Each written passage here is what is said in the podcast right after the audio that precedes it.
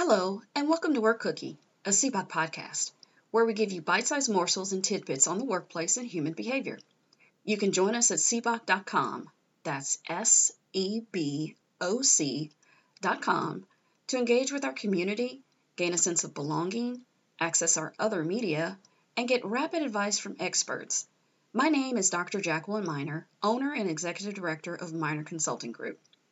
Today's podcast will be on political expressions outside the workplace when it becomes a terminable offense.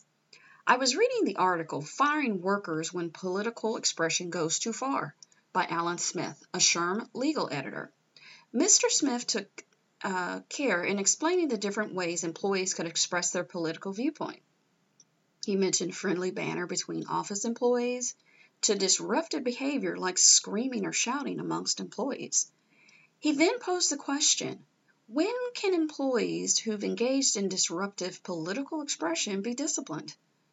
Consequently, HR professionals like myself are scratching our heads saying, I might need to look into that, especially after the incident at the U.S. Capitol building last week.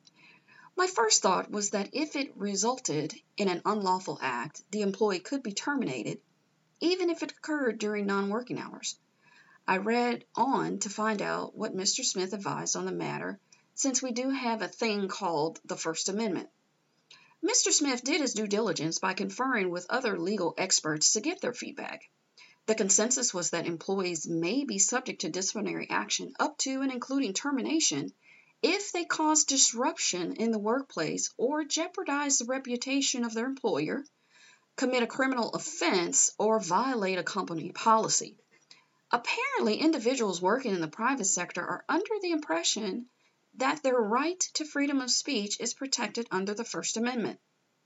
One attorney set the record straight, stating that the First Amendment protects against actions brought on by the government, but this protection does not apply with a private employer, unlike public employers where there is more flexibility.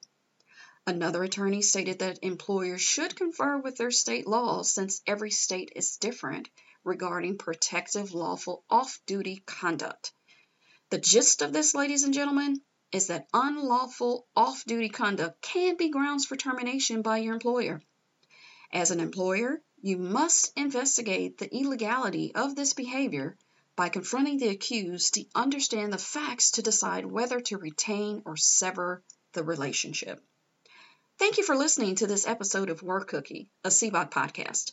Don't forget to join us at seboc.com, that's S E B O C.com, to engage with our community, gain a sense of belonging, access our other media, and get rapid advice from experts.